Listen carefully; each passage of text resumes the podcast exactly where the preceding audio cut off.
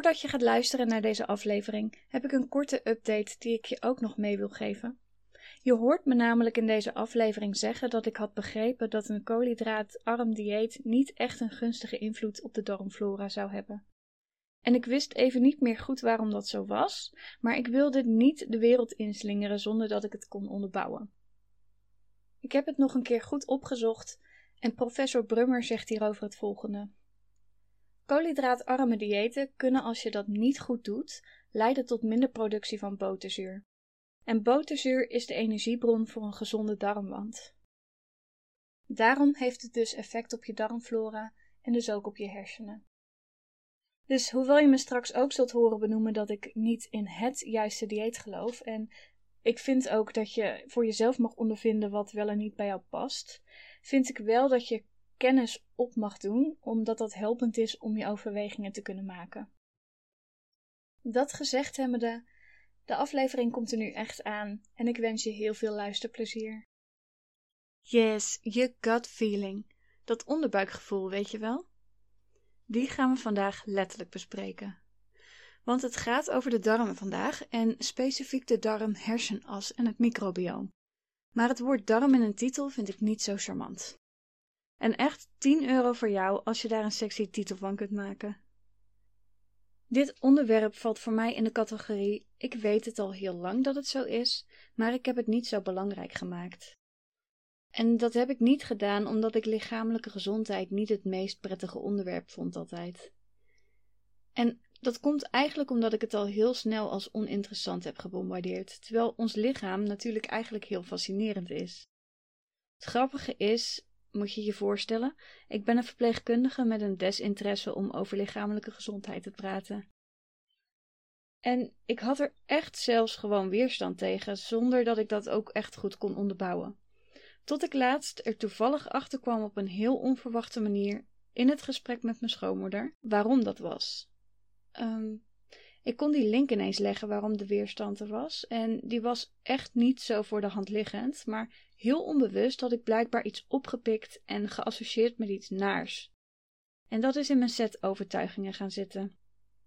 De reden waarom ga ik je in deze podcast niet vertellen, omdat dit ook de privacy van anderen raakt.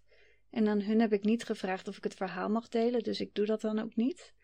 Maar ik kan je natuurlijk wel vertellen wat mijn overtuiging was.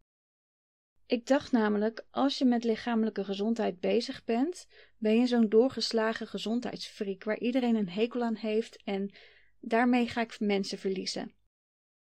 Dus eigenlijk stond in mijn hoofd met gezondheid bezig zijn gelijk aan verlies. En dat is natuurlijk gewoon bullshit. Gelukkig heb ik de keuze gemaakt om het niet langer als mijn waarheid te geloven. Dus we gaan het vandaag gewoon lekker over darmen hebben. Al vind ik het gewoon nog steeds geen sexy onderwerp, maar goed. Je darmen kun je zien als de poortwachter van je lichaam en ze staan in verbinding met je brein. En hoe communiceren je darmen dan met je brein? Dat doen ze via het zenuwstelsel. En vooral de nervus vagus speelt hierbij een belangrijke rol.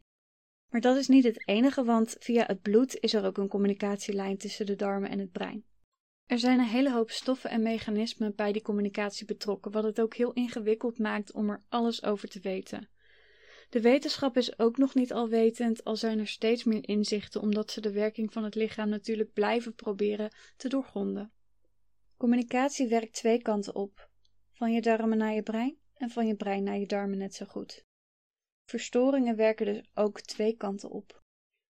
Je hebt er vast wel van gehoord dat ze je darmen je tweede brein noemen, en dat is niet voor niks. Professor Brummer is maaglever en darmarts aan een universiteit in Zweden en hij omschrijft de werking tussen darmen en hersenen als het maken van muziek. Je darmen zijn de piano waarop gespeeld wordt. Het brein is de pianist. En voor het daadwerkelijk uitdragen van een mooi muziekstuk heb je natuurlijk bladmuziek nodig en dat staat voor voeding. Je had me al eerder gehoord over het microbioom en dat is eigenlijk de werking of de inhoud van je darmen. Het is een verzameling van goede en slechte bacteriën en wat onafgebroken voedsel. Het microbioom wat goed in balans is, helpt ons om te beschermen tegen giftige stoffen en om ook goede stoffen beter op te nemen. Het heeft invloed op ons immuunsysteem, best wel behoorlijk. en ook ons welbevinden. Wanneer dat microbioom uit balans is, veroorzaakt het onder andere ontstekingen en een tekort aan serotonine in je hersenen. Serotonine noemen ze wel het gelukshormoon. Um, en het heeft invloed op je cognitie, je emoties, op stemming en slaap en het speelt ook een rol bij het verwerken van pijnprikkels. Ziektes zoals Alzheimer, depressie, Parkinson, auto-immuunziekte, diabetes en kanker worden allemaal genoemd als mogelijk gevolg van een microbioom dat uit balans is. En om ook even op die serotonine terug te komen. Je zou verwachten dat dat dus in je brein zit. Het zit ook wel in je brein, maar voor 3% en voor 95% zit het dus in je darmen. Je kunt je dus voorstellen dat communicatie tussen je darmen en je brein heel belangrijk is.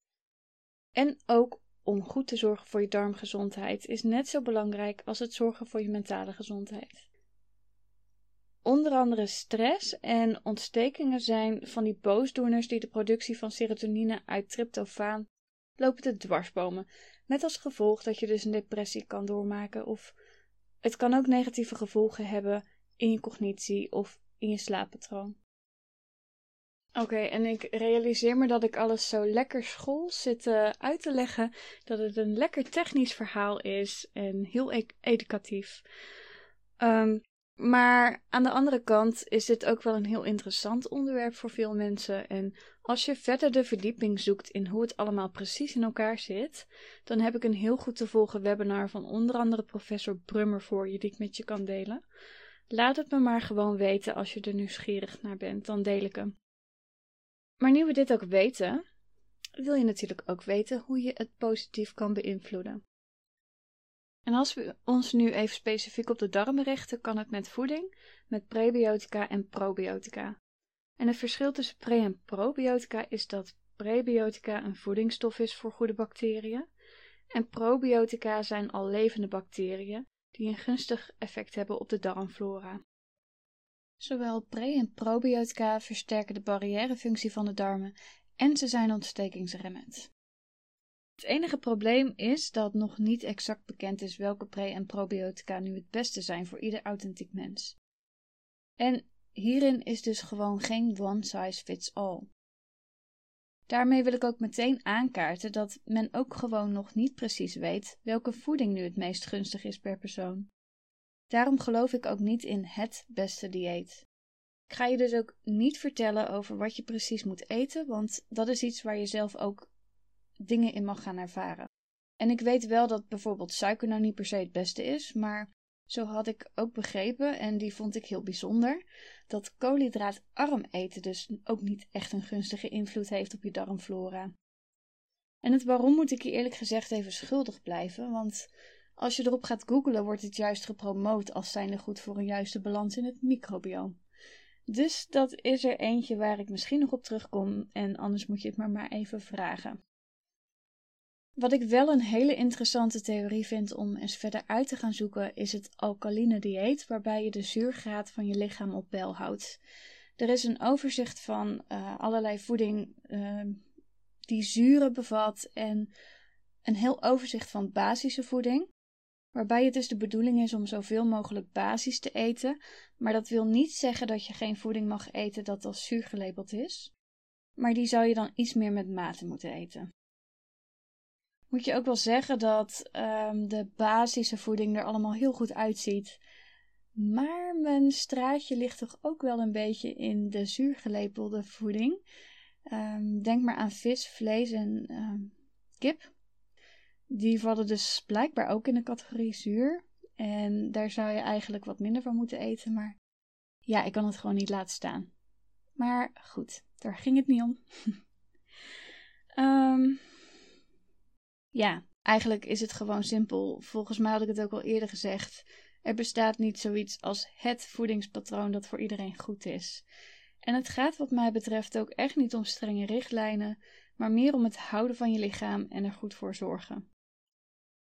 En eigenlijk automatisch stop je dan al wat minder vette en zoete shit in je lijf, waarvan je weet dat het nou niet zo voedzaam is. En ik denk ook eigenlijk wel dat je onbewust of intuïtief echt wel weet wat goed voor je is. Um, dat voel je gewoon. Dus om dan toch ook een beetje bij de titel te blijven, luister naar je gut feeling, in deze ook naar je intuïtie. Nou, toch heel veel gezegd over gezondheid. Wie had dat nou gedacht?